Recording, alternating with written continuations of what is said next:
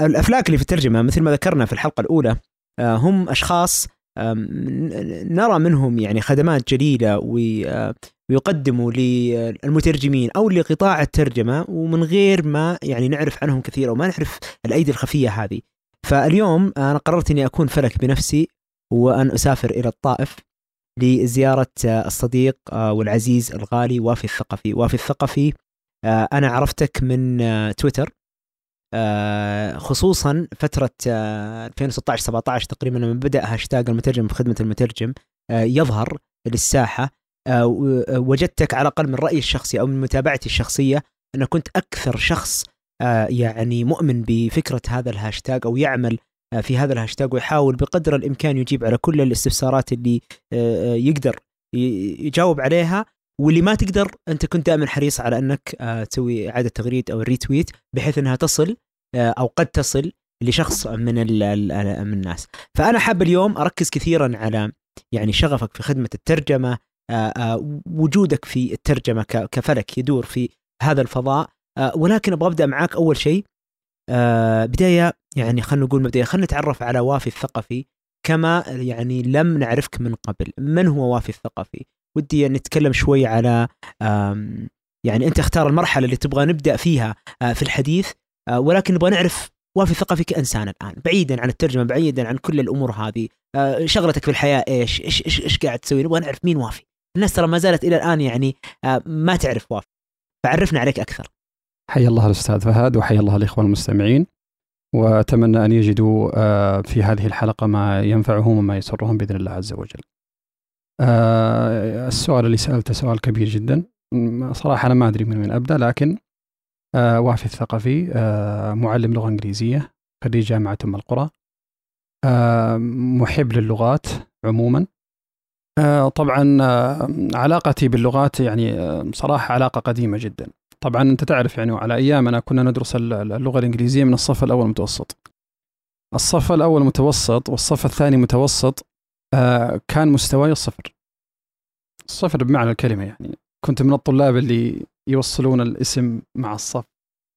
اللي اللي اللي, يتكرر السؤال نفسه أي اللي ما يعرف شيء نهائيا. وعلى الله. اي وتعرف يعني على فعلاقتي بدأت من تقريبا من الصف الثالث المتوسط. يعني وقتها ما أدري إيش اللي صار بالضبط بس بدأت أجمع كلمات وأحفظ. وبعد فترة أحسست أن عندي يعني أساس قوي من الكلمات. وبعدها بدأت أدرك يعني كثير من القواعد اللي يعني كنت أشوفها بس ما كنت يعني أفهم ليش is ليش are أه تقريبا انتهى الصف الثالث المتوسط أه دخلت إلى الصف الأول الثانوي. وقتها فعلا يعني بدأت أشعر بأن أساسي قوي وأن عندي أه لغة. وأن عقدة اللغة الإنجليزية التي يعاني منها الطلاب تقريبا انحلت ولله الحمد. فبدأ المشوار من الصف الأول الثانوي.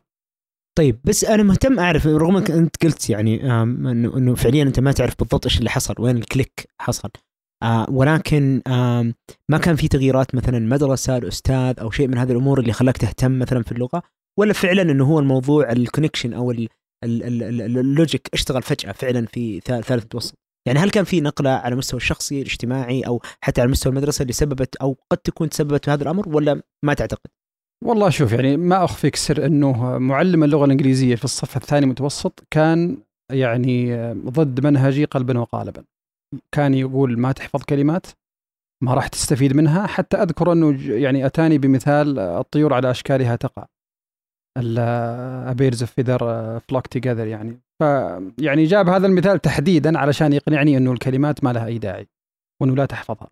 ليش ما أدري لكن صراحة ما أدري بالضبط إيش اللي خلاني أجمع الكلمات. يمكن هواية أو يعني رغبة في إني أعرف معنى هذه الكلمة ومعنى تلك الكلمة. لكن اللي أتذكره يعني أني جمعتها في دفتر وبدأت يعني أنقل الكلمات من دفتر إلى دفتر.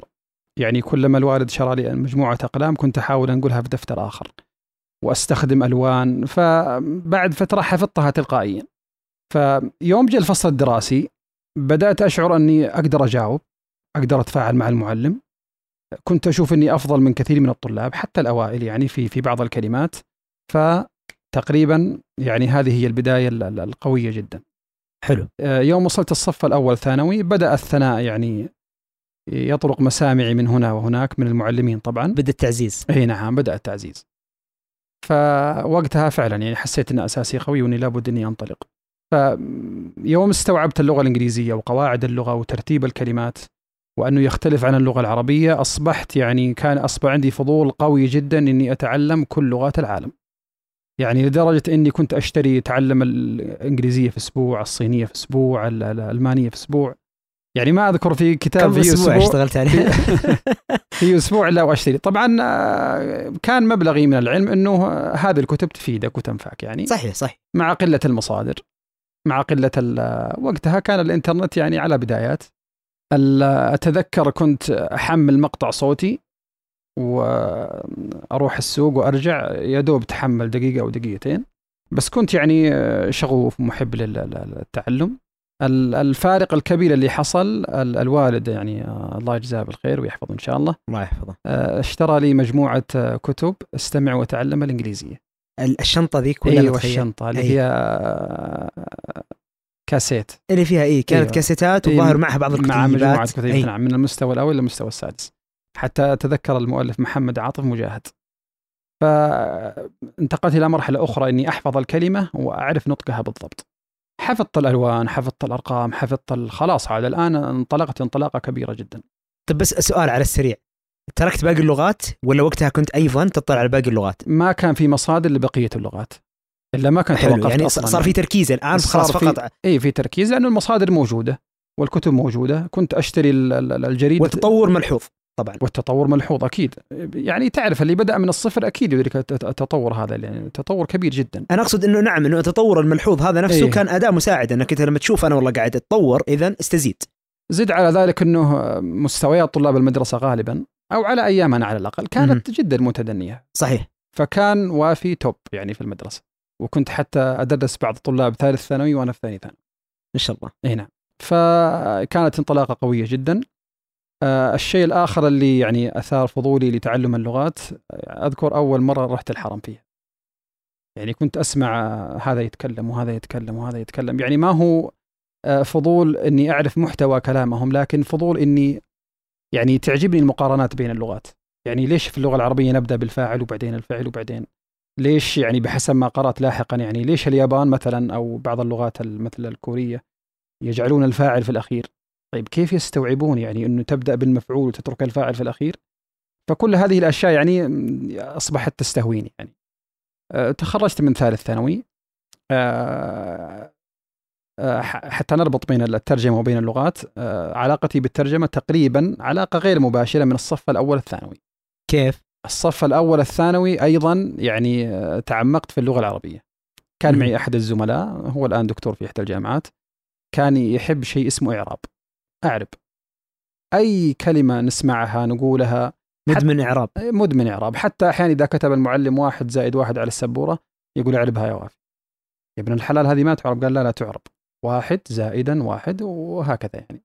فصراحة حبب إلي الإعراب واللغة العربية. ف انطلقت اللغتين بشكل متوازي لكن لم تلتقي إلا بعد التعيين بعشر سنوات. يعني الأساس بدأ أو خلينا نقول الجذر بدأ هنا. إي تقريبا. وبعدين بعد ما توظفت وانتهيت من الجامعة وإلى آخره بعد بعشر سنوات إيه رجعت نعم. لك محبوبتيك اللي هي الترجمة؟ إي نعم. طبعا إحنا درسنا. لغتين وأصبحت في قالب الترجمة. طبعا أنا من خريج جامعة أم القرى. ما شاء الله. درسنا مستويين ترجمة عند الدكتور حسن غزالة. ما شاء الله. معروف يعني قامة ما, ما يحتاج. والدكتور عبد المجيد العبيدي. معروف دكتور تونسي. أعتقد إنه الآن في الإمارات أو في أعتقد. الاسم مر آه يعني كلاهما قامتان يعني كبيرتان لا في الكلام ولا في الفصاحة خاصة الدكتور عبد المجيد كان فصيح في الكلام كان عالم في التاريخ عالم في الدين عالم في الأدب عالم في الترجمة. ف ومع ذلك لم تستهويني الترجمة بتلك ال ال ال القوة التي استهوتني بعد أن تخرجت بفترة طويلة. طيب كيف كانت علاقتك مع الترجمة الآن يعني في الآن إحنا في الجامعة نعم. أنت تدرسها مثلا مواد مرت عليك كيف كانت علاقتك معها؟ كانت مجرد إنه أبغى انتهي من المادة و... لا لا أنا كنت أرتاح للمحاضرات الترجمة، طبعا أنا كنت أيام الجامعة كنت منضبط يمكن كنت أتهرب عن محاضرات الثقافة والسيرة النبوية والمتطلبات يعني لكن محاضرات اللغة الإنجليزية لا كنت منضبط البرنامج إيه متطلبات البرنامج إيه مركز نعم. عليها إيه نعم. والمتطلبات العامة إنه هذه ما هي مشكلة نعم لأنها لأني كنت أحب اللغة الإنجليزية عموما يعني وما كنت أبغى يفوتني منها أي شيء نهائيا. المحاضرات الترجمة كانت تستهويني لكن ليس بالقدر اللي إنه أنا أكون مترجم.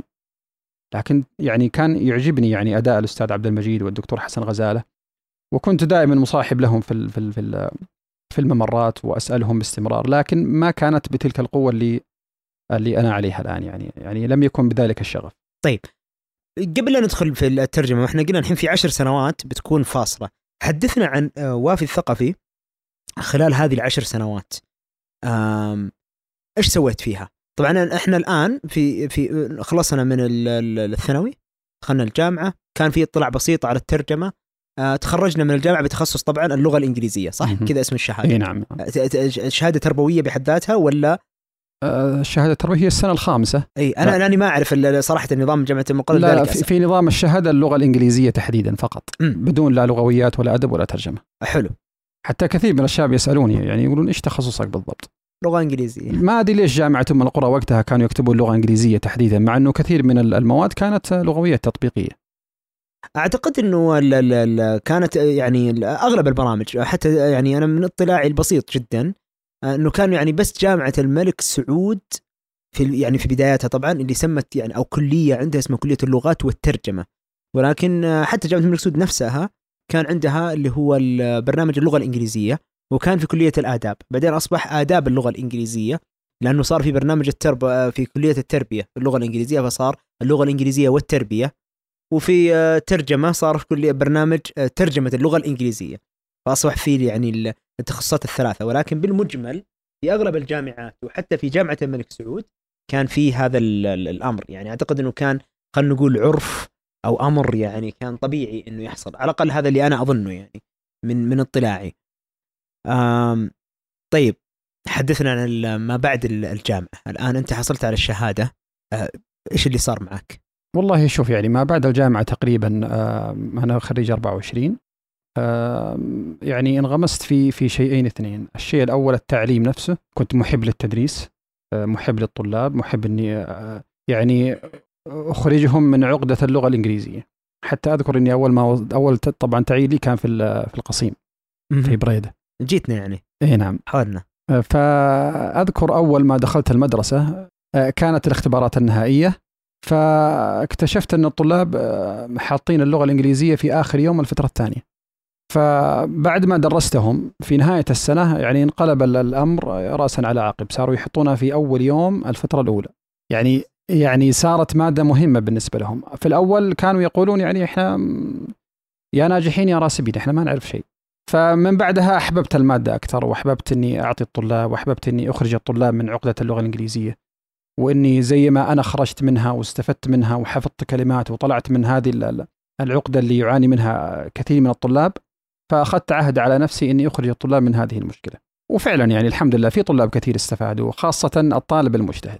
طيب لو حبينا نلخصها بس بنقاط بسيطة جدا يعني بشكل بسيط كيف ممكن أخرج شخص مثلا آه، أنا مترجم الآن آه، أخي أختي آه، زوجتي أي أحد يمر في علي في حياتي ممكن قد أواجه أنه يعاني من عقدة اللغة الإنجليزية أنت كوافي كيف تعاملت معها أو إيش هي النقاط اللي تجد إنها هي خلينا نقول مفاتيح للتغلب على هذه العقدة طيب المفاتيح آه، أنا أعتقد أنه كثير ممن يسمعني الآن لن يتفق معي. لكن أعطنيها كما هي لكن لابد ان أن ندرك أنه التعليم شيء المدارس شيء أقصد وتعلم اللغة الإنجليزية شيء آخر. يعني حتى أذكر بعد ما حضرت الماجستير يعني من إحدى الدراسات اللي قرأتها أنه في كوريا آه، كان عندهم مشكلة في اللغة إلا في التحريري، طيب لماذا؟ قالوا لأنه الطالب في نهاية المطاف سيختبر ورقي، فالطالب يركز على الورق. فأنا أشوف إنه يعني حفظ الكلمات ويعني المرور على القواعد الأساسية يعني هذه كفيلة بأن تخرج الطالب من عقدة اللغة في المدرسة مهم. من عقدة اللغة في المدرسة مهم. في السياق الدراسي إي نعم في السياق الدراسي ليش؟ نعم. لأنه هذه طبيعة المدارس وهذه طبيعة اختباراتنا في اختبارات وزاره التعليم في نهاية السنة الشفوي تقريبا عشر درجات يعني ما أعتقد أن طالب راح يترك. يعني ينضبط سنة كاملة يركز على التحدث والاستماع من أجل عشر درجات. باقي له 30 درجة هناك في في, ورقة الاختبار. غالب يعني يركزون على حفظ الكلمات. أنا أعتبر أنها شيء أساسي جدا. لأنه ما بعد الكلمات سيسهل عليك كل شيء. يعني إذا كان ستدخل الطالب في في دوامة يعني المهارات الأربعة كلها القراءة والكتابة والتحدث والاستماع وفي نهاية المطاف تختبره في مفردات وفي كم قاعدة يعني أخرجه من العقدة اولا خليه يحب المادة وبعدها يعني ممكن تتطرق إلى المهارات الأخرى مثل التحدث والاستماع. فان يعني نقدر نقول النصيحة الأولى الآن حتى نخرج أي شخص من العقدة هذه إنه أول شيء المنهج هو بحد ذاته هذا المنهج نعم. اول شيء احفظه وافهمه زين نعم. عشان إنه هو أساس لاحق لك سواء عشان الاختبار وعشان الدرجة أو حتى يخدمك أنك تستطيع أنك تستزيد صحيح. لاحقا. صحيح. فهذه النصيحة الأولى. في نصيحة ثانية ولا تعتقد أنه هذه كافية مبدئيا لل... كافية لإخراج العقدة. حتى لا لا أفهم خطا يعني. أي أي أي. لإخراج العقدة الطالب من عقدة اللغة في المدرسة. حلو. أما تعلم اللغة بشكل فعلي لا. يعني هذه تحتاج إلى انغماس. برنامج آخر انغماس آه، سماع أكثر من من الكتابه ومن القراءة. ويعني أنماط بناء الانماط يعني الاستماع هذا نحن نأمل دائما أن وزارة التعليم يعني تغير شيء من المناهج. أنا صراحة تفائلت بإدخال اللغة الإنجليزية إلى الصف الأول ابتدائي لكن انصدمت أنه منهج رابع هو نفس منهج الصف الأول. ويعني ما سوينا شيء. ما سوينا شيء. اللهم أنك نزلت من من من مرحلة إلى مرحلة فقط لا غير. يعني كنت أتمنى انه في الصف الأول ابتدائي يركزون على حاجتين. الأحرف فقط. الأحرف ومدعمة بالاستماع طول الترم. الآن عندنا حصة واحدة فقط بعد أن كانت حصتين وأتوقع أنها راح ترجع السنة القادمة لكن حصتين غير كافية. لو كانت أربع حصص ثلاثة منها استماع يستمع الطالب باستمرار سواء للمعلم. آه، وحد أيضا لا يترك الأمر للمعلم أنه أختار المقاطع السماع لا يعني تأتي مقننة من الوزارة من مقاطع سماع تفيد الطالب من والى تربوية أو مبنية نعم. بطريقة سليمة. على على بس حاب حاب أذكر تجربتي أنا في تعلم اللغة الإنجليزية. آه، طبعا أنا الحمد لله يعني من الناس اللي كنت آه، مجتهد يعني خلال سنوات المتوسط الثانوي فكنت بالعكس يعني أعتبر لما دخلت الجامعة أعتبر إنه لغتي تعتبر جيدة. وبعدين اللهم لك الحمد توفقت بفرصة ابتعاث آه، من من نفس برنامج البكالوريوس آه، لسنة في آه، كندا. أول شيء لاحظته في البرنامج كان ما في شيء اسمه مادة قواعد. grammar ما كانت ما كانت موجودة هذه المادة. كان في writing طبعا هي ما كانت تدرس حتى بهذه المواد يعني بس الكتب ندرس كتابه الكتابة ال writing وال reading وال listening and speaking هذا كتاب واحد. ولكن الملاحظة اللي أعتقد إنها فرقت معي أو صنعت الفارق كان ما أبالغ لما أقول ندرس يوميا خمس ساعات. من الساعة الثامنة تقريبا إلى الساعة واحدة الظهر. هذه أساسية هذا منهج. بعد ذلك يعني هذا انغماس كبير في اللغة. أي وأنت في بلد اللغة أصلا. نعم. تخيل أنت في كندا الآن. فهو يعطيك داخل القاعة خمس ساعات ثم نأخذ بريك ساعة وفي شيء ثاني كانوا يسمونه برنامج ال seminar للطلبة السعوديين. كان هذا الملحقية في كندا كانت حريصة على الأمر هذا تزيد ساعات الاحتكاك لمدة ساعتين. فكان مثل التقوية كان هدفه إنه يشوف كل طالب إيش يعاني في الفصل الدراسي ويؤخذ بشكل مجموعة ويعني focus group ويركز عليه وهذا يعطى ساعتين. بعد ذلك في ساعتين هذه لكل طلبة المعهد يعني هذه الساعتين اللي في الظهر كانت خاصة بالسعوديين تقريبا. بعد ذلك في ساعتين أنشطة لا صفية ولكن أنت مجبر زي اللي معاك زي السجل اللي نهاية الأسبوع تكون مثلا قضيت مثلا ثلاث ساعات. وهذه الأنشطة موزعة. في مثلا تنس طاولة في مثلا آه مثلا الألعاب الورق هذه آه أو مثلا آه نقاش ثقافي مثلا جغرافيا مثلا يتعرفوا كل يعني يكون في طالب متخصص مثلا فيزياء كيمياء أي حاجة من الجامعة ولكنه ناطق باللغة الإنجليزية كلغة أولى له ويحضر ويسولف عن أي موضوع وإلى آخره وإحنا ملزمين بالحضور أقل حاجة إجمالي ثلاث ساعات في الأسبوع بمعنى ثلاثة مرات في الأسبوع. ولكن المصيبة الحقيقية اللي كانت تواجهنا كنا يوميا نعطى واجب آه، يعني بتح يعني لا يمكن أنك تنجزه بأقل من ثلاث ساعات. وأغلبها كانت كتابة وتلخيص. يعني يوريك فيلم وثائقي أنت مبسوط تعلمت عن الغربان؟ يعني والله الغراب أعجبني والله. يكتب عنه. يناقش تقول لهم يعني أذكر يعني واحدة من المصايب اللي حصلت واحد من زملائنا كان مبسوط. الدكتورة كذا بداية الأسبوع يوم الاثنين قالت إيش سويت في ال weekend؟ قال رحت السينما وتفرجت الفيلم الفلاني وبعدين رحت مدري إيش وبعدين ما أعجبني كذا. قالت له ممتاز اكتب الآن لا- لا- لا- رأيك بالفيلم كامل نقديا اكتب لي إياه. وكنا level 2 level 3 يعني ما كنا يعني مثلا في المستويات اللي يعني يعدونا لدخول الجامعة. ولكن كثرة الانغماس هذا اللي كان يصل في بعض الأحيان محل الواجب مع اللا صفي مع التقوية السعودية مع المنهج الأساسي ما أبالغ تصل يوميا ما لا يقل عن عشر ساعات انغماس. في سنة واحدة بعض زملائنا بدأوا من مستوى الصفر وصلوا فعلا لمستوى السادس وكان هو أعلى مستوى في هذا المعهد معهد أكاديمي تابع لجامعة يورك آه ومتخصص في ال ال ال ال ال ال يعني في الإعداد الأكاديمي آه والناس اللي مثلي بدأوا في المستوى الأول أو الثاني يعني طبعا أنا كنت في السعودية أقول لك لغتي ممتازة لما رحت هناك حطوني مستوى ثاني. والحمد لله على كل حال ف ف ف وصلت يعني بكل سهولة في تسعة شهور وصلت المستوى السادس رجعت هنا ف- فتحسنت لغتي فأعتقد الانغماس آه، على مستوى إنه خلينا نقول ثقافة اللغة زائد آه، استخدام اللغة أنا أتفق معك تماما إنه يعني ممكن يكون هو أحد المفاتيح.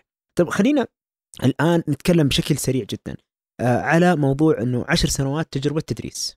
أنا أعتقد إنه آه، أنت يعني حتى ذكرت ذلك إنه أنت كنت متحمس لعملية التدريس آه، متحمس لل آه، يعني فك عقدة طالب اللغة. يعني نستطيع انه نفترض جدلا إنه أمورك ما- ماشية تمام. إيش اللي صار بعد عشر سنوات؟ ليش ليش جيتنا ليش حولت على الترجمة؟ إيش التريجر؟ إيش الشيء اللي خلاك تقول أج- أرجع؟ أتذكر آه، غزالة. أتذكر آه، الدكتور اخر عفوا ذكرني باسمه عبد عبد المجيد عبد المجيد. آه، ما أدري ليش جاء في بالي عبد الكريم. آه، دكتور عبد المجيد إيش اللي خلاهم فجأة يطلعوا في بالك؟ إيش اللي إن ودنا نعرف ليش فجأة بعد عشر سنوات وأنت ناجح؟ يعني ما كان مثلا إنه صحيح. آه، آه، إنه يعني فهمت قصدي؟ إيه، يعني. أحيانا التغيير يتطلب آم، نقلة نوعية في حياتك مصيبة حصلت بعض الأحيان أو شيء. أنت ما يعني ما كنت تواجه شيء أنت ماشي أمورك تمام ناجح إنجازات متتالية على المستوى الشخصي والمستوى الوظيفي ولكن أنت قررت تدخل الترجمة ليش؟ والله شوف يعني أنا قلت لك في البداية يعني إنه كان اللغة العربية واللغة الإنجليزية يعني تسيران في خطين متوازيان يعني لكن العشر سنوات هذه أنا ما توقفت عن تعلم اللغة الإنجليزية ولا عن تعلم اللغة العربية. يعني حبا في هذه الل- اللغتين. في العشر سنوات هذه آه، حاولت أتعلم فرنسي آه، حاولت أتعلم أردو جميل حاولت أتعلم صيني لكن آه، بحكم يعني ال- المصادر يعني توقفت أو أصل إلى مرحلة إنه ما عاد في جديد. يعني الأردن مثلا جلست مع أستاذ آه، معلش تقنعني إن الأردن ما في ممارسة؟ ما تقدر تمارس؟ لا ما أقدر أمارس ليه؟ لأنه ال- اللغة اللي يتعلمها المتعلم غير اللغة اللي موجودة الآن في في الأسواق وفي. هي أقرب إلى العامية أكثر من إنها إلى الفصيح وبعيدة يعني بعيدة جدا؟ إيه، بعيدة إلى حد ما. أوكي. الأمر الآخر حتى لو يعني آه، تقول مثلا مثلا الجالية الباكستانية موجودة يعني الممارسة صعبة جدا.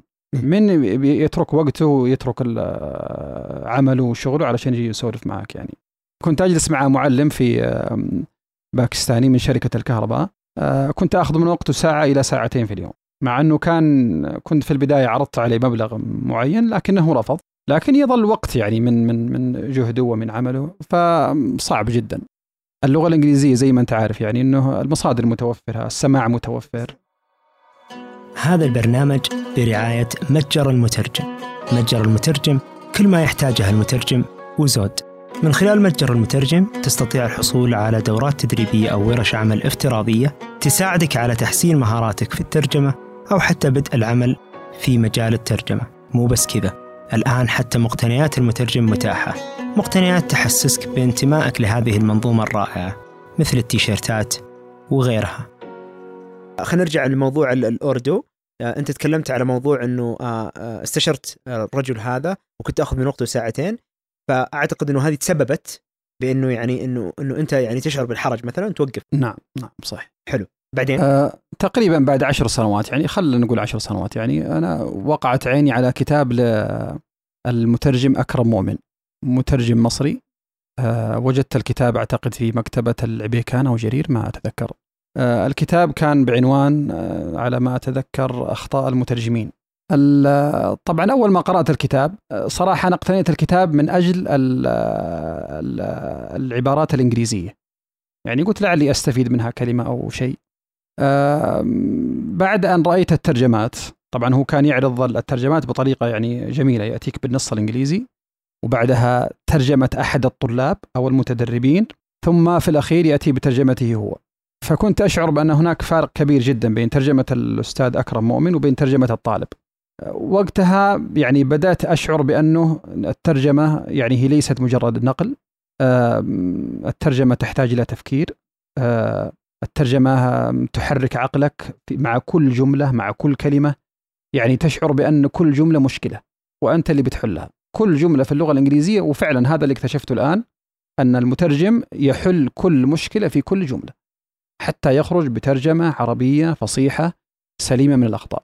فصراحة الكتاب استهواني فقرأت الكتاب من من أول صفحة إلى آخر صفحة. آه بعدها طبعا ما كان عندي تلك المصادر في الترجمة أو ما كنت مطلع عليها كثيرا يعني مع أنها كانت متوفرة في المكتبات وأن الإنترنت كان مليء جدا يعني. لكن ما كنت أطلعها لأنها كانت في بداياتي في الترجمة. آه، بحثت عن إيميل الأستاذ أكرم مؤمن وراسلته آه، ارسلت له رسالة على البريد فأخبرته إني أريد أن أتدرب على الترجمة عندك أنت. فرحب الرجل فطبعا مبادرة مني قلت سأحول لك مبلغ معين. فقال يعني ما يمنع يعني حول نصف قيمة الترجمة. أنا أترجم الصفحة بكذا وراح أصحح لك بنصف القيمة. إنه إنه هذا يعني بادرة منه إنه هو يبغى يدعمك. إيه نعم. وأيضا هي فرصة آه ل آه يعني ل واحد لإثبات الجدية. أعتقد إنه دائما لما يكون في إيه نعم. متدرب وإلى آخره فيكون صحيح. المبلغ المالي إلى حد ما آم يعني آم صحيح. إثبات جدية. وفي نفس الوقت إنه كسب عيش.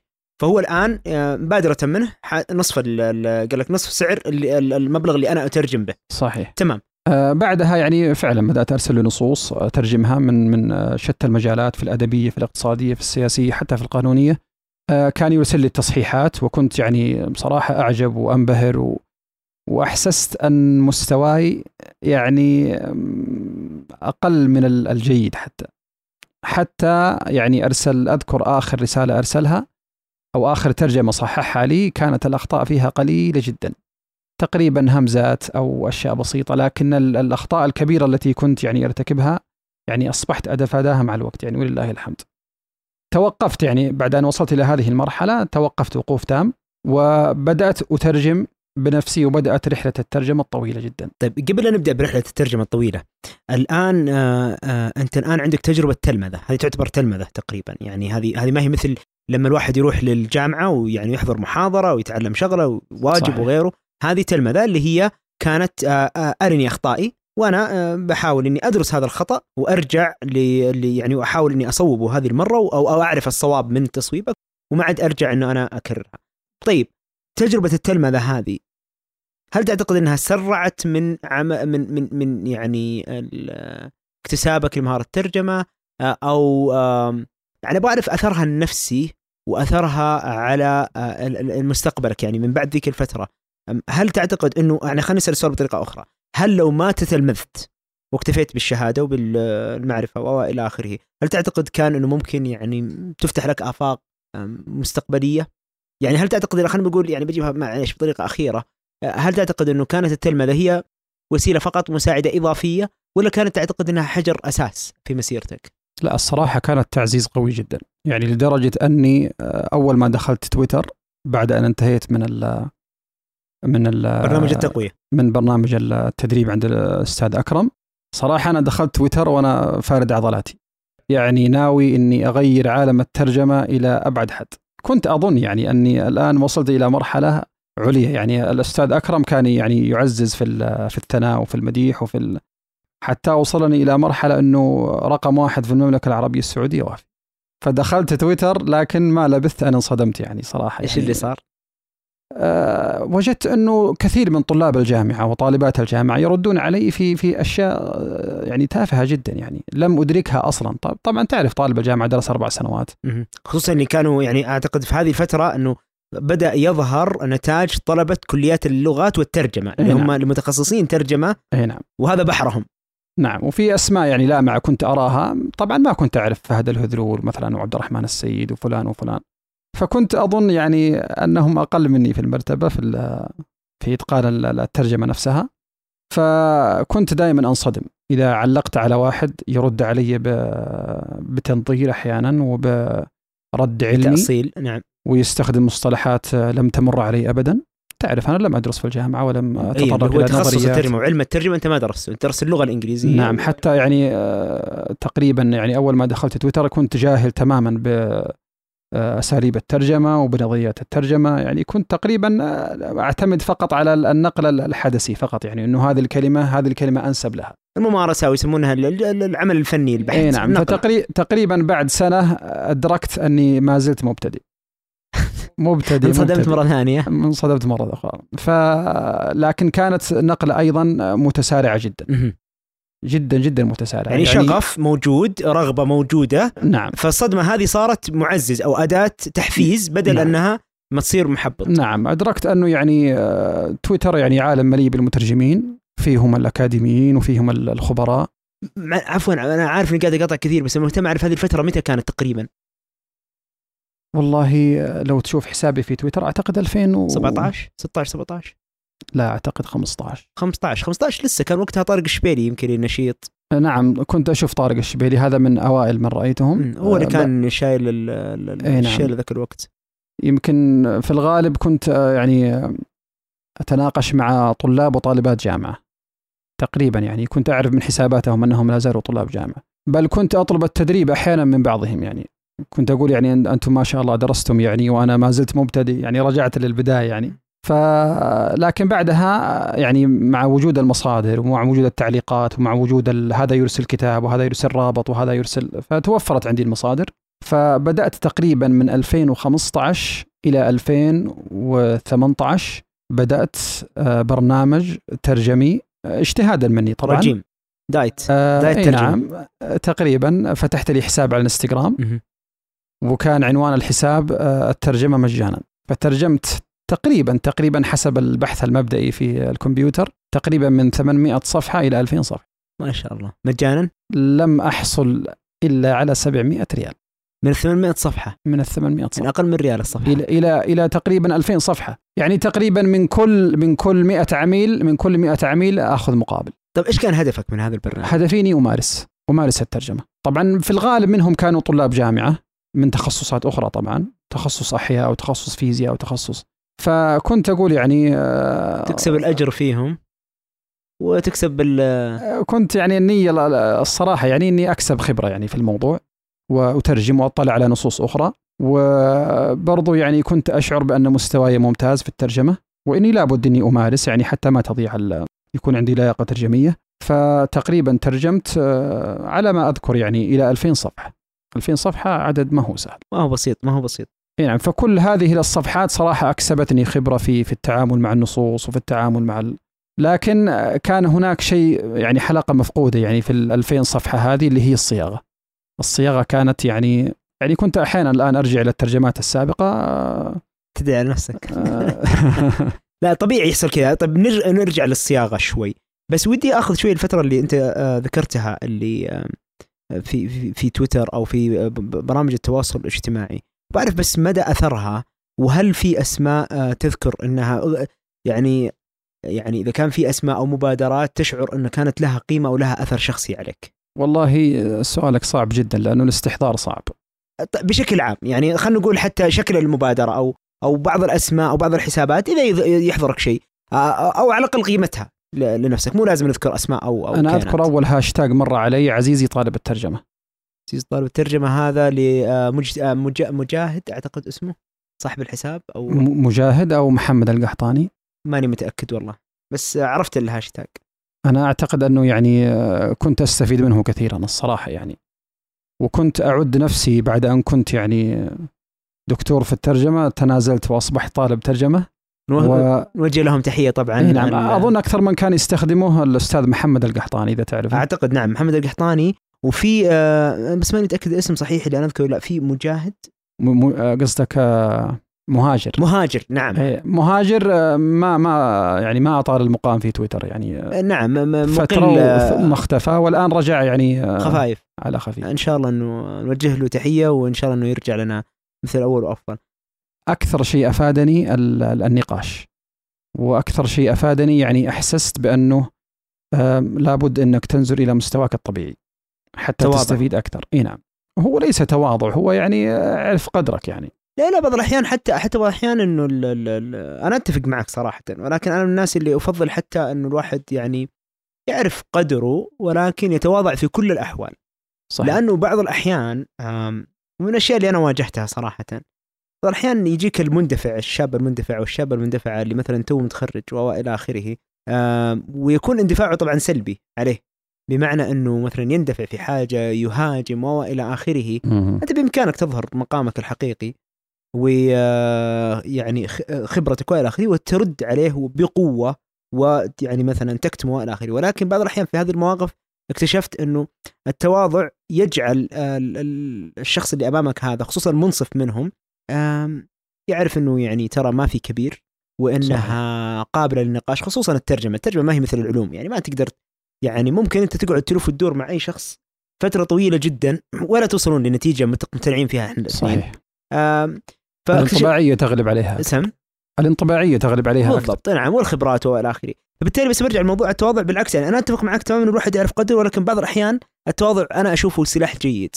إنه أنت يعني أنا أنا بكل بساطة بعض الأحيان يعني أعطي رايي فيجي واحد يقول لي إنه لا هذه يعني آه، حرفية أو شيء زي كذا. أقول أنا هذا مستواي. بكل بساطة. عجبتك ما عجبتك أنا ما يهمني. ويرجع بعضهم يعني يرجع بعد فتره يقول اكتشفت إنه يعني والله شكرا وإلى آخره. آه واكتشفت إنه تصادم طريق يعني. صحيح. فالتواضع يفكنا من ال... أنا شخصيا يفكني من التصادمات. كنت زمان يعني ما يعني ما عندي مشكلة اتصادم الآن أبغى يعني الراحة بس أبغى البعد عن التصادمات. طيب ما أعطيتنا يعني أثر تويتر خلينا نقول الحين عرفنا الجانب النفسي من ناحية إنه ال... كان أثره عليك آه إن... إنه أنت عرفت مثلا إنه في مستويات مختلفة في ناس والله مستواها عالي جدا وفي ناس مستواها مثلي وفي ناس مستوى تتعلم مني ففي أكثر من مستوى إلى آخره. هذا يمكن جانب نفسي هذب ال- ال- ال- الشخص أو هذبك من ناحية إنه آه، أدركت إنه على الأقل في أشياء أكثر أنا أقدر أتعلمها. بغض النظر يعني إيش المستوى يعني أنا كنت عالي مست... يعني ممكن ترى يكون مستواك أصلا عالي ولكن آه، الطموح صحيح. وجود اللي, اللي هم مستواهم أعلى يجعلك تشعر إنه لا ما زال هناك مجال للتعلم. بس اللي ما قلت لنا إياه إيش اللي خلاك تبدأ آه يعني تخدم في مجال الترجمة؟ أنت حدثتنا إنه أنت مثلا كنت تستخدم الترجمة في أحد ال- ال- المرات كوسيلة للممارسة تخدم فيها مثلا آه، طلاب أو المحتاج للترجمة بشكل عام بس كان هدفك ال الخبرة. ولكن اللي يعرف وافي آه، ثقفي ولا أعتقد إنه في شخص يعني يجهلك يعرف أيضا إنه وافي يدعم المترجم ويبحث عن معلومة بل أنا شخصيا أعرف إنك أنت بعض الأحيان تتصل حتى مكالمة اللي تجب على سؤال شخص وصلك عن طريق تويتر ولا أي مكان. هذا شغف مختلف مختلف عن إنه أنت تدخل على وسائل الت- التواصل الاجتماعي عشان تستفيد. أنت الآن أصبحت تحاول أن تخدم المترجم. إيش اللي صار هنا؟ ليش؟ كيف؟ إيش أثره؟ إيش سببه؟ ودنا نسمع أكثر عن هذا الجانب من وافي. والله شوف يا فهد آه يقولون يعني الحب لا يعرف المنطق. يعني تقريبا هذه الإجابة اللي أجد فيها يعني أنا أحببت الترجمة و يعني جمعتني بأحب اللغتين إلى قلبي اللغة العربية واللغة الإنجليزية. فالإنسان يعني ممكن تسأل هذا السؤال عن التدريس لماذا أحببت التدريس؟ يعني تقريبا يعني شرح. الحب, لا يعرف المنطق. أنا أحببت الترجمة وأحببت المترجمين وأحببت يعني ال- الممارسة الترجمة نفسها يعني يعني أنت أكيد أنك مترجم وممارس وعارف وكثير من المترجمين يعرفون ذلك يعني. آه، مجرد نقل الكلام من لغة إلى لغة والتفكير ومحاولة تسدد وقارب وهذه أفضل وهذه يعني ما يحدث في عقل المترجم من من عمليات ومن منطق ومن أخذ وعطاء. يعني تشعرك بأنك يعني تتعامل ليس مع لغات بل مع بشر يعني حتى. مع مشاكل حقيقية كيانات إيه، مشا- حقيقية. نعم تشعر بأنك يعني فعلا تؤدي مهمة صعبة قوية وفي نهاية المطاف تحل كل هذه المشكلات التي تجدها في الصفحة الواحدة. فالترجمة ممتعة جدا. آه، ما زلت أستمتع فيها الصراحة يعني إلى هذا اليوم.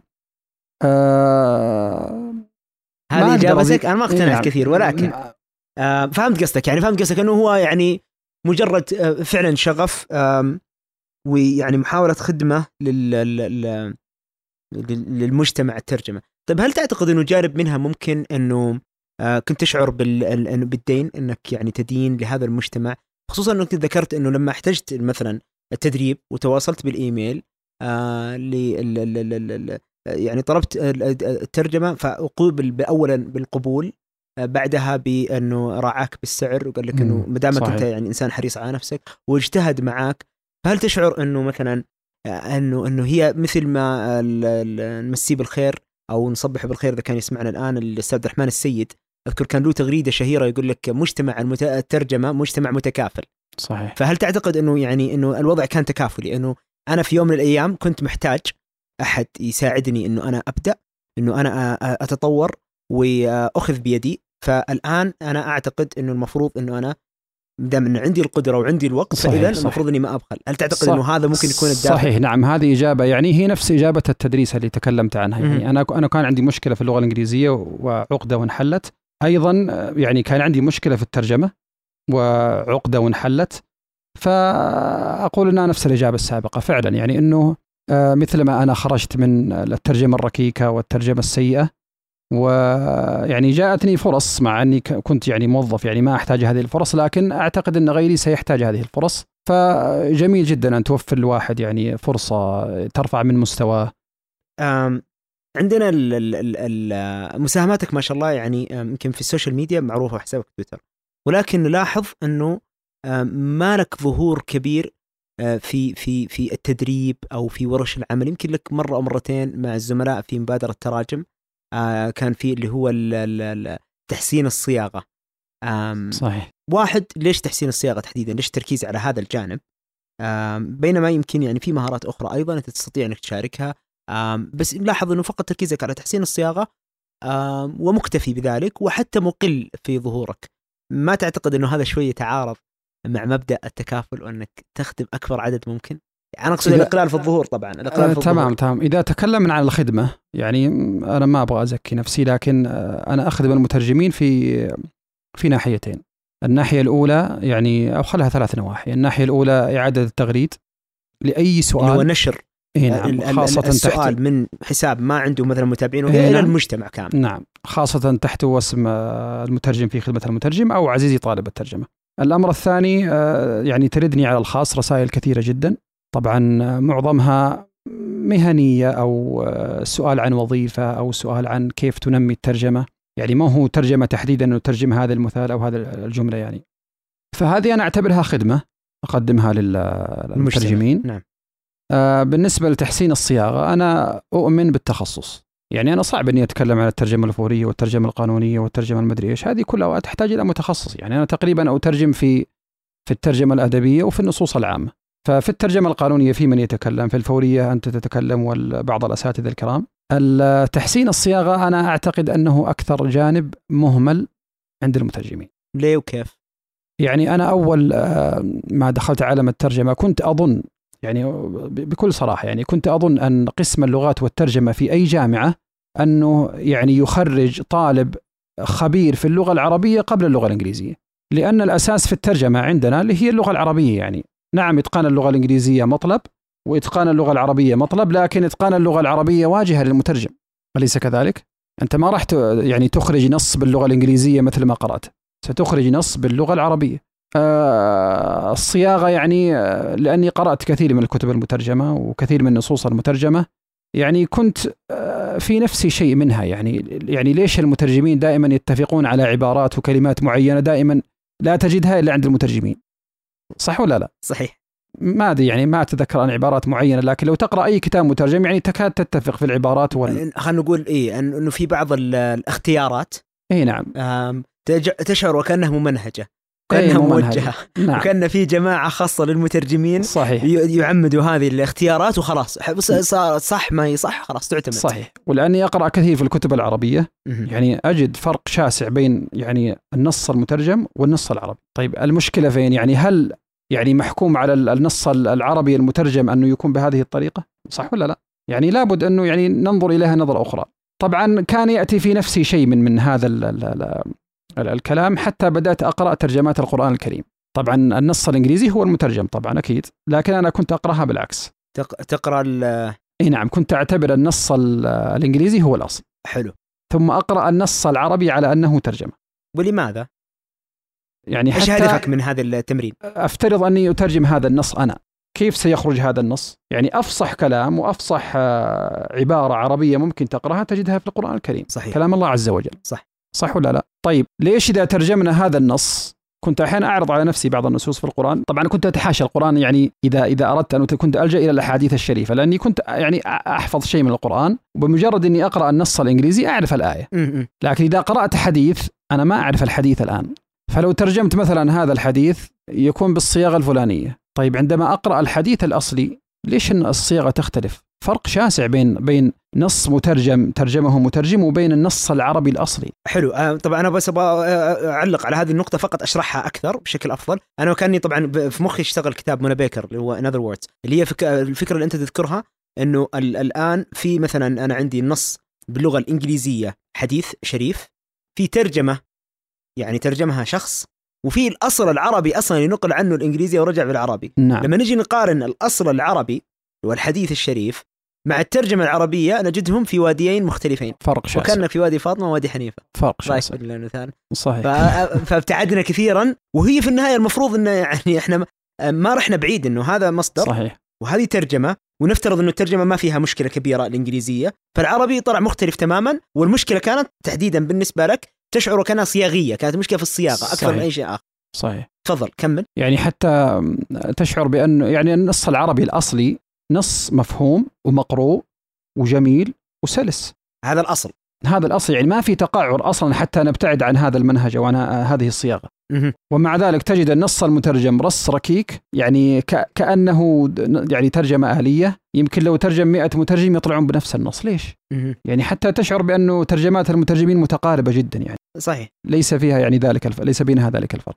كنا نتكلم عن إنه أنت الآن بدأت تشعر بان هذا التمرين نعم، في. مشكلة في الصياغة صح نعم. نعم فكتبت أول مقالة في منصة أنا مترجم إذا تذكرها أظنها. موجودة إلى الآن لكنها يعني ما زالت موجودة مقلين في الظهور إيه، مقلين جدا. آه ولكن إن شاء الله يعني يتحمسوا يرجعوا مرة ثانية أو يعني تمر هذه الغمامة عليهم إن شاء الله ويرجعوا مثل أول إيه. وافضل فيعني وضعت منهجية يعني أعتقد أني يعني أني غير مسبوق لها والله أعلم. لكن يعني وجدت أنها أفادتني أنا كثيرا. اللي هي؟ اللي هو نتعامل مع النص ال- ال- ال- القرآني أو نص الحديث أو أي كتاب عربي أصيل مترجم على أنه النص الأصل. تمام. طبعا هذا إذا أردت أن تدرب نفسك على الصياغة وعلى الترجمة. الهدف هنا تحسين إيه نعم. الصياغة. بالتالي نتخذ هذا التغيير أو هذا المنظور. إيه نعم. هذه الزاوية. فكتبت مقالين أو ثلاثة تقريبا إنه كيف تستفيد من القرآن وكيف أظن اسم ال- المقال آه، كيف يفيد المترجم من أساليب القرآن. مهم. وذكرت شيء من سورة البقرة ومن سورة يوسف. ويعني فوجدت فعلا أن لها تأثير كبير جدا في الصياغة. فيعني تلك كانت بداية يعني تحسين الصياغة عندي أنا. حلو. لكن أيضا لم تكن يعني بتلك القوة يعني كنت أكتفي بالقرآن وبال لكن تعرف يعني كثير من عبارات القرآن لا نستخدمها الآن وكثير من عبارات الحديث أيضا لا نستخدمها. فانتقلت بعدها للكتب وعزز هذا الكلام الأستاذ أحمد الغامدي. أحمد ما أدري هل هو دكتور الآن ولا لا؟ أعتقد إنه طالب دكتوراه. إيه. آه نمسيه أو نصبح عليه بالخير إذا كان يسمعنا وبإذن الله تعالى. إذا أكرمنا بوقت نسجل معه حلقة. أنا معجب جدا الله. بما قام به الآن اللي هي سماها الرصائف. الرصائف نعم. هذا مشروع آه لو جداً. الناس تطلع عليه وتفهم فعلا العمق اللي ينظر فيه هذا يعني آه سيؤثر آه تأثير كبير. وأنا يعني معجب جدا بشخص ال- الكريم. أنا صحيح. قا- قابلته مرة على فكرة بس كانت على عجالة. بس آه أنا آسف قطعتك بس تحمست لل- لل- للأخ والزميل لا لا أحمد نقل الترجمة نقلة نوعية صراحة نعم. يعني خاصة في الصياغة. فهو عزز عندي هذا الأمر ويعني لفت انتباهي إلى فعلا الكتب المترجمة الأصيلة ال- مثل كتب الشافعي وكتب ابن تيمية وكتب كثيرة جدا. مع إني طلعت على كثير من الكتب قبل أن يعني أعرف منهجية أحمد يعني واستفدت منها فائدة. فأحسست إنه تحسين الصياغة عند المترجمين مهمل. يعني حتى أني قرأت يحتاج منهج. نعم قرأت يعني كثير من الكتب المترجمة ترجمها أكاديميين ودكاترة. كنت أفتح الكتاب يعني ما أدعي أني أفضل منهم لا والله لكن آه، كل شيء تمام حتى تصل إلى الصياغة. يعني أنا عندهم لترجمة المصطلحات ترجمة المعاني نفسها فهم النص الإنجليزي لا شك أنهم لا يعلى عليهم يعني أبدا. يعني. منتهين منه إنه ممتاز. ممتاز جدا وأنا أنا أعتبر نفسي مبتدئ عندهم لكن في تحسين الصياغة تشعر بأنه فيه مجال يعني فجوة كبيرة جدا. طيب ما تعتقد يعني إنه الموضوع الصياغة بحد ذاته هو حساس؟ بمعنى آه إنه ال- ال- الصياغة آه يعني خلينا نجيبها يعني موضوع شوي حساس ولكن خلينا نحاول يعني أحاول الطفه بأفضل طريقة ممكنة. الأمم آه، ترتقي و وأيضا بعض الأحيان ينخفض مستوى الأدب بشكل عام في فترات محددة أو أجيال محددة. صحيح. فهذا بالتالي يؤثر على مستوى المكتوب وإذا تأثر المكتوب تأثر المقروء وهذا يؤثر طبعا على بناء المفردات على الصياغة على أشياء كثيرة. فموضوع الصياغة بعض الأحيان يتجنب يعني الصياغة ال- ال- المثلى حتى وإن كان الشخص يعني قادر عليها لأنه آه، يواجه من المحرر أو من الناشر آه، التجاري في بعض الأحيان يقول هذه ما راح يفهمها أحد. هذه لغة عربية فصحى هذه ليش كذا؟ أنا ما أبغى كذا. أبغى أخف شوية. فطبعا أخف شوية على أخف شوية على أخف شوية. فجأة ما عاد صار عربي أصلا لمعنى ما تعتقد إنه موضوع الصياغة يعني قد يكون مرتبط بهذه الظاهرة؟ ظاهرة إنه أصلا مستوى ثقافة ال- ال- المقروء والمكتوب عندنا. آه، بعض الأحيان ما ما بقول ما يحمس بس يجعل البعض يحجم عن إنه يتفنن في الصياغة. ولا تعتقد إنه لا صراحة ما لها علاقة فيها وإنه فعلا في تقصير في هذا الجانب أصلا. طيب شوف أنا بقول لك على حاجة يعني الآن دور النشر أنا ما أعتقد إنها تفرض يعني أسلوب معين على الكتب المترجمة سواء كانت أدبية أو غيرها. لكن هي تفرضها بطريقة غير مباشرة. كيف؟ إنه نحتاج الكتاب بعد خمسة أشهر. هذه ألف صفحة تفضل بعد خمسة أشهر نبغاها بعد خمسة جاهزة. وهذه حصلت معي شخصيا يعني كنت سأترجم كتاب يتكلم على الموت والإلحاد. الكتاب أعجبني وكنت متحمس يعني إلى درجة كبيرة أني أترجم هذا الكتاب. فاتفقنا على كل شيء وعلى أساس أني ببدأ ترجمة. ففي الأخير قالوا نحتاج الكتاب بعد خمسة أشهر كم كم طبعا عشان ناخذ بس يعني في السياق بعين الاعتبار كم عدد صفحات الكتاب تقريبا؟ تقريبا 250 صفحة. ومتخصص يعتبر؟ فبالتالي آه، خمسة لا أشهر ليس متخصص يعني آه، بقدر ما هو كتاب يعني فلسفي. للعوام. م. آه، يعني في شيء من الفلسفة يعني لكن ما هي الفلسفة المتعمقة يعني. أنا عجبني الكتاب أنا لا أترجم في الفلسفة لكن الكتاب آه، سهل وسلس. م- م- لكن كصياغة. كتاب يعني هو ليس كتاب علمي بحت أو كتاب أو كتالوج أو حتى تقول يعني فهمت آه، فهمت عليك نترجم ترجمة يعني مفهومه تفكر في له وكفى يعني في أشياء تحتاج إلى صياغة بمعنى كلمة صياغة. طيب بعد خمسة أشهر يعني لو كان لو كان عندي ثلاثة مترجمين ممكن يطلعونه بعد ثلاثة أشهر خمسة أشهر. طبعا الكتب اللي من هذا النوع ما يفضل إنها تكون أكثر من مترجم. طيب. فقالوا نحتاجها علشان معرض الكتاب وما معرض الكتاب فاعتذرت يعني قلت طيب أعطوني سنة. أعطوني من الكتب آه، يعني حق السنة الجاية. السنة الجاية. قالوا لا نعطيك اسم الكتاب ونبغاه بعد خمسة أشهر. فأنا اعتذرت منهم يعني لأنه تصيغ كتاب صياغة جيدة بهذا الحجم يعني وصعب جدا. يعني هذه أحد العوامل الضغط اللي تستخدم نعم. وتؤثر على الصياغة. يعني هنا نستطيع انه نلتمس العذر لكثير من المترجمين نعم. والمترجمات بأنه في بعض الأحيان ظروف السوق أو ظروف الناشر تفرض بطريقة سواء كانت مباشرة أو غير مباشرة يعني أنت أعطيني أفضل شيء عندك وترى ما عندك إلا مثلا ثلاثة أربعة أشهر. بالتالي يظهر في نمط متكرر. طيب تحسين الصياغة. أنت مررت في تجربة الآن في تحسين الصياغة وأفدت بعض الأحيان في آه مبادرات لك أو مساهمات سواء مع كانت منصة تراجم آه أو أو أو لقاءات أخرى. أعتقد حتى أيضا كان في مع بيت المترجم إذا ما خاب ظني. ماني متأكد عموما. آه، الفكرة ما فيها إنه أنت لك يعني الآن تجربة. آه، لو حبينا ناخذ يعني بعض النصائح السريعة في تحسين الصياغة. في شخص خلينا نقول إنه أقتنع الآن إنه تحسين الصياغة مهم بالنسبة له. إيش ممكن يعني تعطينا كذا؟ رؤوس أقلام. والله شوف يعني أنا قدمت لقاء تقريبا آه، ساعة و45 دقيقة في تراجم موجود الآن على اليوتيوب. ممتاز. فاختزاله في نقاط صعب جدا لكن آه، بالعموم يعني كثرة القراءة وكثرة الكتابة هذا ملخص المقطع كامل وكثرة ال- التأكيد على ال- العبارات والكلمات يعني تعلم اللغة العربية كأنك غير ناطق بها. آه اذا آه أنت قاعد تقول إنه آه خلاص يتركوا المقطع والساعة ونص يرجعوا يسمعوا هذا السطر. لا لا ما ينفع. لا بإذن الله تعالى في تفاصيل كثيرة جدا مفيدة بإذن يعني. الله نضعه في وصف ال- الحلقة سواء في اليوتيوب أو حتى في ال- ال- ال- البودكاست نضع وصف لل أو نضع يعني رابط الحلقة فندعو المستمعين إذا اردتم تحسين الصياغة الاطلاع على هذا ال- ال- ال- المقطع.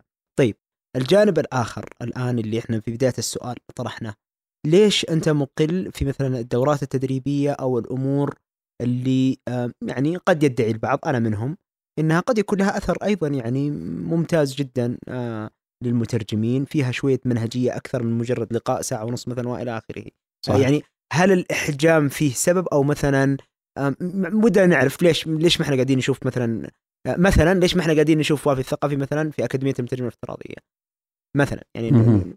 منصة موجودة و هل في سبب محدد يمنعك أو أنت يعني لك أسباب أخرى والله شوف يعني آه، لو لاحظت إنه اللي يتكلمون في الترجمة كثر والمعلومات ال- عن الترجمة كثيرة أيضا سواء كان تنظير أو استراتيجيات أو أساليب أو أشياء تتعلق بالمهنية والوظائف إلى آخره. أنا من طبعي آه، ما أحب تكرار الكلام. ولا أحب إني أظهر بمظهر آه، أكيد لها فائدة لو كررت الكلام ولو اعدت يعني ما ذكره الزملاء لكن أنا أحب أن أظهر بجديد مفيد وإن قل. جديد مفيد وإن قل. يعني هذه سياستي دائما يعني. كون إني أقضي ساعة أو ساعة ونص أمام طلاب الترجمة مثلا و وكرر عليهم نفس الكلام ال- ال- ال- اللي نشوفه في تويتر أو في الكتب أعتقد أنهم في غنى عن قضاء هذا الوقت يعني يستطيع انه يشتري الكتاب يستطيع انه يتابع بعض المترجمين المعروفين آه، فيستفيد. لكن آه، أول شيء أنا أحببت تحسين الصياغة والشيء الثاني أحسست بأنه نادر. والشيء الثالث أنا تقريبا آه، في ال في ال آه، تقريبا أربع أو ثلاث محاضرات عن تحسين الصياغة تقريبا ذكرت كل شيء. يعني حتى بعدها يعني ندمت كنت يعني أتمنى إني قسمتها على مراحل يعني حتى أظهر يعني فقط يعني لأنه تعرف فهد الهذلول أستحي منه وعبد الرحمن السيد أستحي منه. تستحي مني ليش؟ آه، يعني آه، نبغى محاضرة نبغى شيء وأنا صراحة ودي أفيد يعني آه، ما هو لمجرد الظهور فقط لا غير. إن شاء الله بنقنعك بإذن الله. ف يعني ما دام المحاضرات اللي ذكرتها فيها كل ما أريد أن أتكلم فيه عن تحسين الصياغة أعتقد أنه يكفي يعني وفيه ما ما يفيد المترجمين بإذن الله عز وجل. لا إن شاء الله بنقنعك بإذن الله ما عليك بحاول خلي خلي الزملاء في الأكاديمية يتواصلوا معك وإن شاء الله يقنعوك بإذن الله. رحلة وافي الثقافي الآن يعني أخذنا تكلمنا كثير عن تجربتك ال- الدراسية، تجربتك ما بعد الدراسة، توجهك للتدريس، شغفك باللغة، تطويرك لنفسك في عدد من اللغات، آه، عدد اللغات اللي أذكر لي ذكرت أنك على الأقل حاولت تتعلمها تقريبا خمس لغات إذا ما خاب ظني. وبعد ذلك وجدت نفسك في الترجمة في خدمة المترجم. ولكن إلى الآن ما تحدثنا عن تجربتك في ترجمة كتاب. أنا اللي أعرفه إنه في كتاب ترجمته آه وكان تقريبا في عام 2018 أو ماني متأكد متى كان ما شاء الله ذاكرتك حديدي يا فهد ما شاء الله. 2018 صح؟ أنا لا أتذكر. والله أعتقد تقريبا 2018 نعم. أعتقد والله العالم.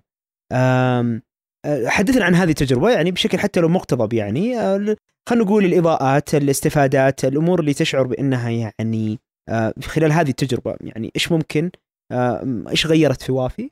أو على الأقل كيف إنها آم، إيش استفدت منها؟ طيب نعود إلى ال- ال- ما ذكرته لك سابقا. يعني أني ترجمت تقريبا 2000 صفحة. آه بعدها أحسست أن مستواي في الترجمة يعني لا بأس. أصبحت أتجرأ على ترجمة النصوص الطويلة. ف يعني بعدها بدأ الملل يدب إلى قلبي قليلا. يعني ترجمت 2000 صفحة. طيب ال 2000 صفحة هذه ضاعت.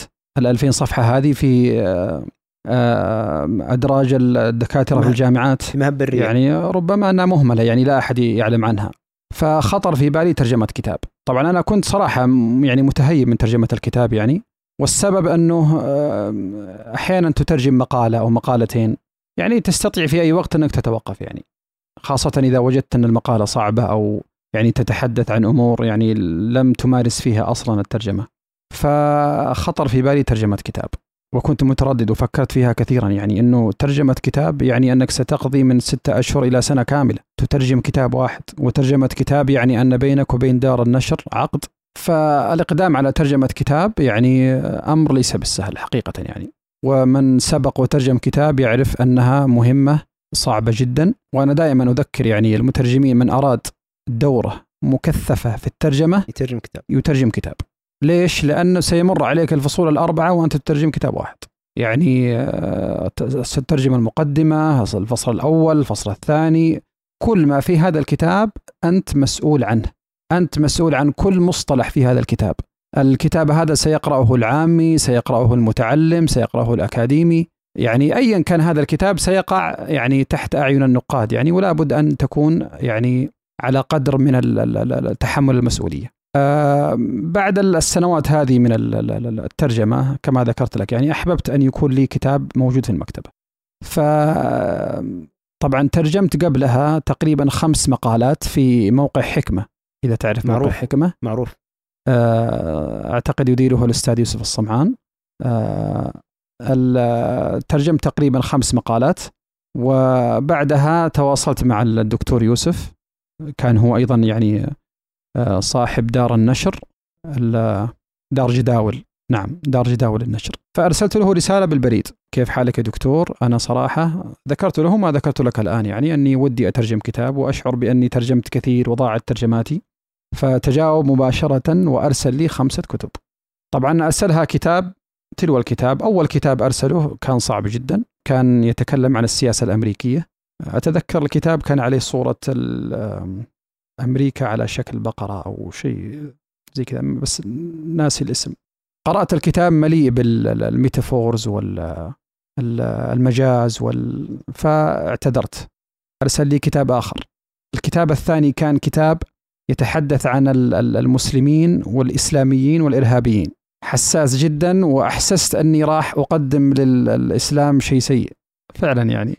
آه، أعتقد اسم الكتاب كان Are Muslims Distinctive طبعا الكتاب آه، ما أخفيك يعني سرا أنه كتاب منطقي. يعني إيش محتوى الكتاب؟ أنه ال- ال- المسلمين آه، عندهم إرهابيين والمسيح عندهم إرهابيين والنصارى عندهم إرهابيين. فبالإحصائيات المسلمين هم أقل. إرهابا. لكن المشكلة في الكتاب أنك تعزز فكرة أن المسلمين إرهابيين. أنا نعم فهمت فهمت قصدك. إنها هي أصلا هي أصلا مشكلة ونعاني منها. فمجرد أنك تتطرق لها بعض الأحيان أنت ما تساهم في الحل. أنت تزيد من الطين بلة. فأنت فضلت إنك تبتعد عنه. إي نعم. لأنه تقريبا هو هو ربط الإرهاب بالإسلام. يعني لم يقل يد... أو أخرى نعم. نعم لم يقل من يدعي الإسلام. طبعا هو لا يعرف. قد يكون جاهل وقد يكون مغرض الله أعلم. لكن يعني لو قال يعني من ينتسبون إلى الإسلام لا انتهى الموضوع يعني. كان الأمر سهل جدا. لكنه ذكر كلمة الإسلام والإسلامويين مع أن الكتاب يعني كان جيد ومبني على إحصائيات دقيقة يعني. فهمت قصدك. يعني تشعر إنه وهذه الموضوعية بعض الأحيان مبالغ فيها. بعض الأحيان يعني أو أو حتى فعليا ممكن ما تكون موضوعية. ممكن كان صحيح. حتى فيها يعني سبجكتيفيتي أو أو أو, أو نعم. حتى شخصنه ولكن فهمت قصدك إنه شعرت أنك قد بطريقة أو أخرى تسهم في في المشكلة بدل الحل. صحيح. لذلك فضلت أنك تبتعد عنه. نعم. هذا الكتاب كم؟ الثاني ولا الثالث؟ هذا الكتاب الثاني تقريبا. الثاني، الكتاب صح؟ الثاني. الكتاب الثالث آه، ما أتذكر الصراحة. الكتاب الرابع آه، طبعا مع كل كتاب يصلني إلى ال- البريد يعني أشعر برهبة. الله يستر الله يستر. نعم رهبة قوية جدا. ليس من الكتاب نفسه لكن من أني يعني أتفق مع دار النشر على ترجمة الكتاب. وكنت أيضا متحرج من الدكتور يوسف أنه كل مرة يرسل لي كتاب وأرفض مع أني أنا اللي طلبته يعني أني أترجم كتاب. فأرسل كتاب ال- ال- ال- ال- الحياة الاجتماعية للحمض النووي الكتاب الذي ترجمته أنا. طبعا قرأت المقدمة والكتاب سهل وسلس فوافقت وتورطت ولله الحمد. لأني عندما وصلت إلى الفصل الرابع والخامس يعني كانت اللغة أصعب بكثير. لعب عليك الكاتب. ما أدري لكن بعدها يعني ارتحت نفسيا كثيرا. طبعا ترجمت الفصل الأول كامل وما كان عندي فيه أي مشكلة. الفصل الثاني طبعا المقدمة أقصد. عندما دخلت الفصل الأول بدأت أجد صعوبة في اللغة. طيب الآن أنا مترجم ولي سنوات معقول أني ما أفهم هذا النص؟ صراحة أنا وضعت يدي على رأسي. يعني ما العمل؟ اتصلت بأحد الزملاء قلت أبغى واحد أمريكي أو أستاذ أمريكي آه، يجيد اللغة الإنجليزية. أكيد يجيد اللغة الإنجليزية صح. لا والله أمريكا ما تعرفها. تراك يجيك لا أمريكي. تضحك لا تضحك. ترى ما يجيد اللغة الإنجليزية صح.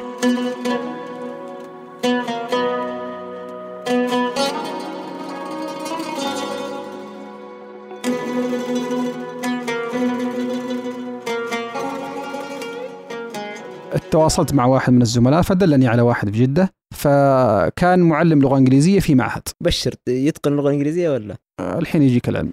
فعرضت عليه الكتاب فطبعا كنت أحدد بالقلم التضليل هذا الأصفر. أيوه الجزئيات اللي تحتاج انك الجزئيات اللي يعني ما استوعبتها نهائيا. ما هو يعني إني ما استوحيت المعنى يعني كان اللغة يعني شوية صعبة. فجلست معاه ساعتين خرجت بخفي حنين.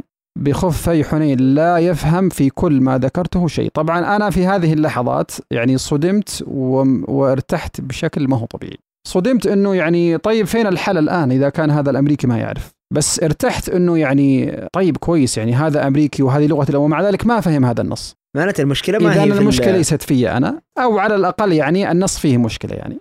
فخرجت من عنده بعد أن أعطيته 200 ريال الحمد لله على كل حال. الحمد لله 200 ساعتين ممتاز. فتواصلت مع زميل آخر فأرسل لي رقم أستاذ آخر كان ممتاز جدا. وكان آه، متقن للتاريخ الأمريكي والكتاب يعني كان يتحدث كثير عن جزئيات التاريخ الأمريكي. فطبعا أراحني من المشوار قاعد نتواصل على البريد إن شاء الله. فتقريبا أرسلت له أكثر من 20 صفحة. طبعا كل واحد فيها جزئية يعني جملة. أحيانا بعض ال- ال- الصفحات فيها فقرة كاملة ما أفقه فيها شيء. يعني فعلا الكتاب فيه مشكلة. فكان آه، يعني فعلا متقن ما شاء الله تبارك الله وكان يرسل لي يعني معنى ال- ال- الكلام فأصبحت أستوعب أكثر يعني. يسوي لها بارافريز بطريقة يعني جميلة جدا ما عدا تقريبا خمس أو ست فقرات. هذه حتى هو نعم ركن. عجيز عنها. فلجأت إلى الحل الأخير تواصلت مع المؤلفة. أه، حصلت على بريدها ما أدري كيف حصلت عليه بس احد يعطيك الناشر ما أعطاك اياه غالبا. أذكر أني يعني بحثت طويلا حتى توصلت إليه. فتخيل إنه في بعض الفقرات اختصرتها في جملة واحدة. تقول هذا يكفي. وفي بعض الفقرات آه، يعني صاغتها بصيغة مختلفة تماما وقالت هذا يكفي. يعني حتى هي نفسها أظنها شعرت بأن فيه يعني الصياغة فيها شيء يعني. لا أعلم هل هي ربكة أو أنها مستوى عالي جدا أعلى من مستواي ما أعلم يعني. فتجاوزنا الكتاب ولله الحمد و وتخرجت من بعد الفصول الأربعة ولله الحمد. ف يعني كانت تجربة يعني جميلة ومرهقة وممتعة. كنت أقضي تقريبا أربع ساعات يوميا وأنا أترجم. طبعا في البداية كنت أترجم أربع صفحات وبعدها ثلاث صفحات. وبعدها صفحة وبعدها بعدها يلا سترك. أصلي ركعتين وبعدها أبدأ اترجم يعني فعلا تشعر بقمة الإرهاق يعني. لكن اللي كان يحفزني بكل صراحة يعني إني كنت باستمرار أذهب إلى مكتبه جرير أتخيل أن الكتاب على الرف. إيش إيش الحكمة؟ وإيش الرابط هنا؟ يعني هذا كان يعني يمتص كثير من الطاقة السلبية اللي كانت تأتيني يعني. هنا إحباط فأعود بحماس يعني ولله الحمد وأبدأ اترجم حتى انتهيت من الكتاب. يبقى قضية المراجعة كنت أظن أني سأنهيها في أسبوع فجلست فيها شهرين كاملين. تعرف يعني ستقرأ كل جملة وتقارنها بالنص الأصل. فالحمد لله يعني تجاوزت ال- ال- المهمة وتشجعت مع أني إلى الآن ما زلت اتهيب من ترجمة كتاب. يعني سيظل الامر صعب وأنا قرأت لأكثر من مترجم يعني حتى بعضهم وصل يعني إلى تسع كتب مترجمة. يعني يقولون دائما إنه ما يعني الكتاب له رهبة الكتاب في البداية له رهبة دائما. آه، إن شاء الله بإذن الله تعالى نشوف آه، بإذن الله عز وجل. يعني تجارب مختلفة. ترجمتك لعدد من الكتب بإذن الله تعالى خصوصا مع الدعم الغير مسبوق الآن اللي يعيش القطاع آم، من مبادرات سواء من الهيئة أيضا متفائلين بالجمعية. جمعية الترجمة ربما يكون أيضا فيها مما آه، يسهل ويعني ويدعم مسيرة ال- الترجمة سواء لك ولا غيرك. يعني آه، تجربة الكتاب هذه أنا بالنسبة لي يعني آه، ملهمة. آه، خصوصا وأنه لاحظت إنه في لزمة. آه، أربع ساعات في اليوم لأربعة فصول. آه، وأربعة فصول مناخية أيضا ح- اللي هي سنة كاملة عشتها مع الكتاب. القصة نفسها فيها من اللحظات وفيها من التحديات اللي آم، تساعدك لتجاوز تجاوز المهمة أو إتمام المهمة آم، يعني بشكل ناجح. ولكن يبقى السؤال هل أنت راضي عن آه، ترجمتك اليوم؟ طبعا وهذه يعني هذه هذه موجودة موجودة هذه النقطة. آه، في في في آه، الترجمه كثير من المترجمين أعرفهم وأنا منهم صراحة. آه، نفضل أن لا نعود لأن نقرأ شيء صحيح. ترجمناه سابقا لأنه الإنسان طبيعة الحال يتطور فدائما تجد ترجع تقرأ شيء أنت ترجمته تجد نفسك غير راضي. تجد نفسك تقول أنا كيف مرت علي هذه؟ فهل هذه تجربتك ولا أنت من عالم آخر؟ والله شوف يعني أنا كتابي يعني قرأه بعض الأكاديميين المتخصصين في نفس ال- ال- المجال أثنوا عليه. لكن بكل صدق لست راضي عن الكتاب ابدا. يعني القاء بعض القراء اللي مر عليهم كان عندهم ثناء على الكتاب. أنت شخصيا ما أنت راضي. ليش ما أنت راضي طيب؟ شوف يعني هو مستوى الكتاب آه، لا يبتعد كثيرا عن مستوى الكتب المترجمة الموجودة الآن في السوق. هو الكتاب مقروء وسلس ويعني المتخصص سيقرأه بدون إشكال. لكن آه، يعني في حلقة مفقودة يعني في الموضوع يعني ما أدركتها إلا بعد فترة. اللي هي؟ آه، الصياغة. طيب ممتاز. موضوع الصياغة هنا هل هل هل هذا مثلا الكتاب كان سبب في المرحلة اللي ذكرناها سابقا اللي هي مرحلة تحسين الصياغة وإلى آخره؟ ولا هذه أتت حتى بعد عملك على تحسين الصياغة؟ طيب شوف بعطيك العلم كامل. الآن أرسلت بعد ما انتهيت من الكتاب يعني ولله الحمد يعني ارسلته إلى إلى المالك. فبقي الكتاب في البريد شهرين ما اطلع عليه أو لم يقرأ الرسالة لا أعلم. فأرسل لي بعدها قال أرجو إرسال الكتاب. فأرسلت له أنا أنا أرسلت الكتاب قبل شهرين. أنا توقعت أنهم أخذوا وراجعوا وانتهوا منها. فأخذوا الكتاب شهرين كاملين مراجعة وتدقيق ثم أعادوا لي الكتاب. الأربع أشهر هذه اللي بعد ما انتهيت من الكتاب حتى عاد إلي الكتاب أنا اشتغلت على نفسي في تحسين الصياغة. كما ذكرت لك يعني مقارنة ترجمات القرآن والأحاديث وبدأت أقرأ في الكتب العربية الأصيلة وكنت يعني أحاول أن أدون جميع العبارات اللي أتوقع إنها راح تفيدني. آه، طبقت برنامج تحسين الصياغة اللي تكلمت عنه في في اليو في قناتي في اليو في قناة تراجم في اليوتيوب. فعندما عاد إلي الكتاب يعني آه، صراحة صدمت. ولذلك أنا يعني لا أحب أن أتكلم عن كتابي كثيرا يعني بكل صراحة. يعني أنت خصيتنا بهذه المعلومة.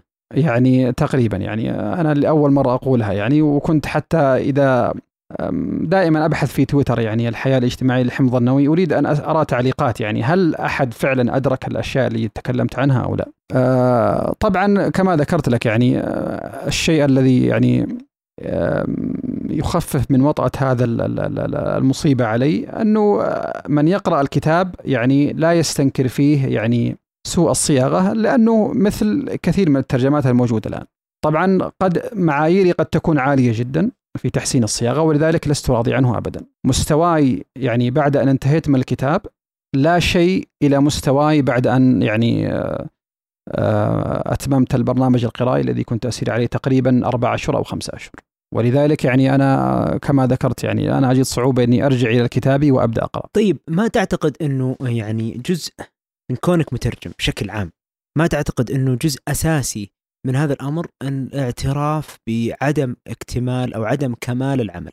صحيح. مهما آه عملت آه ومهما اجتهدت سوف يكون يوم من الأيام نفس النص هذا بالإمكان أن يحسن مع تطور خبرتك علمك آه حياتك حتى الخبرة الانسان يعني الإنسانية عيشك في الدنيا وجودك في الدنيا هذه عشر سنوات هذه هذه معارف الواحد الاحيان ما يحصيها. فهذا يعني يفترض أو يفترض أنه يسهل وطأة إنه ما في مترجم يرى إنه كتابه من كامل. صحيح. فأنت ليش إلى الآن يعني غير راضي؟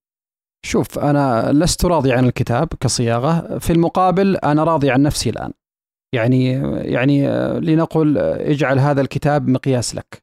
يعني تغير مستواي في الصياغة بشكل كبير جدا عن الكتاب. فأنا أعتبر هذا الكتاب هو المستوى الأول. والآن أنا وصلت الحمد لله إلى مستوى أعلى من ذلك بكثير. فهذا يخفف من وطأة الحالة التي يعيشها يعني, يعني لست راضي عن الكتاب. طبعا عشان تتجاوز الكتاب الأول بإذن الله تعالى راح تعمل على كتاب ثاني؟ إن شاء الله. قريبا ولا لسه؟ والله شوف يعني أنا كان لي محاولات بعد أن أحسست أنه الصياغة عندي ارتقت يعني يعني أفضل من قبل.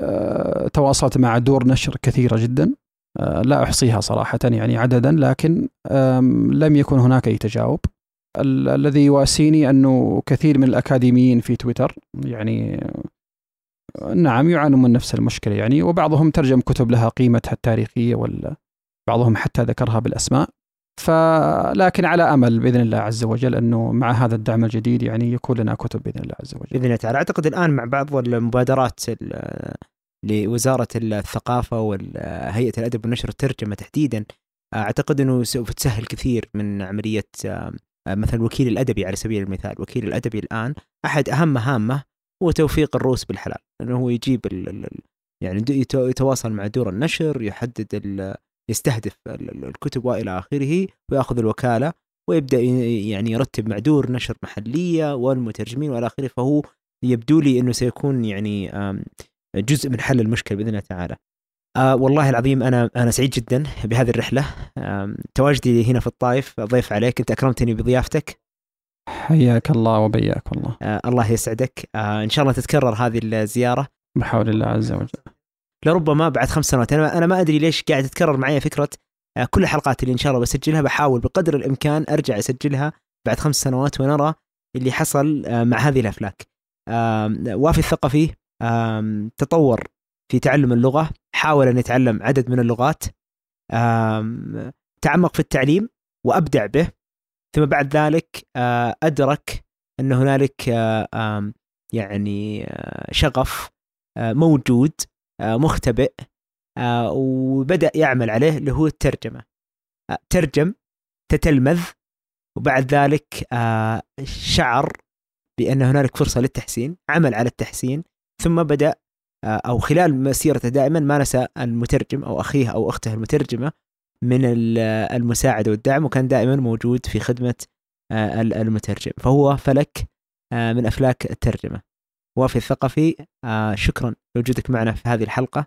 نتمنى أنك أنت استمتعت آه، بتسجيل هذه الحلقة كما استمتعت أنا وتعلمت في كل آه، دقيقة أمضيناها سوا. آه،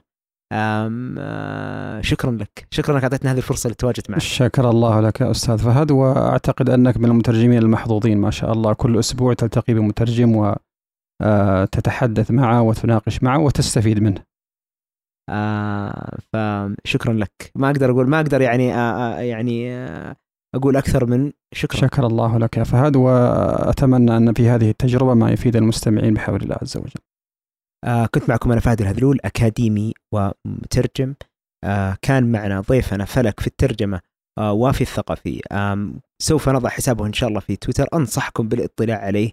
آه ستجدوا أنه شخص آه دؤوب ويعمل آه بكل جهد وفي الخفاء في كثير من الأحيان لخدمة المترجم للارتقاء بالترجمة آه بخدمة مجال الترجمة. وأنا أعتقد ظنا مني بأن هنالك الكثير من المترجمين والمترجمات الذين يدينون لله عز وجل أولا آه، بالفضل ثم لجهود الأستاذ وافي الثقفي. فنشكره نشكره لتواجده معنا ونشكر لكم استماعكم لهذه الحلقة. لا تنسونا من آه، المتابعة آه، لمتابعة الحلقات القادمة بإذن الله تعالى سواء كنتم تستمعوا لنا على برامج البودكاست المختلفة أو على قناتنا في اليوتيوب. شكرا لكم.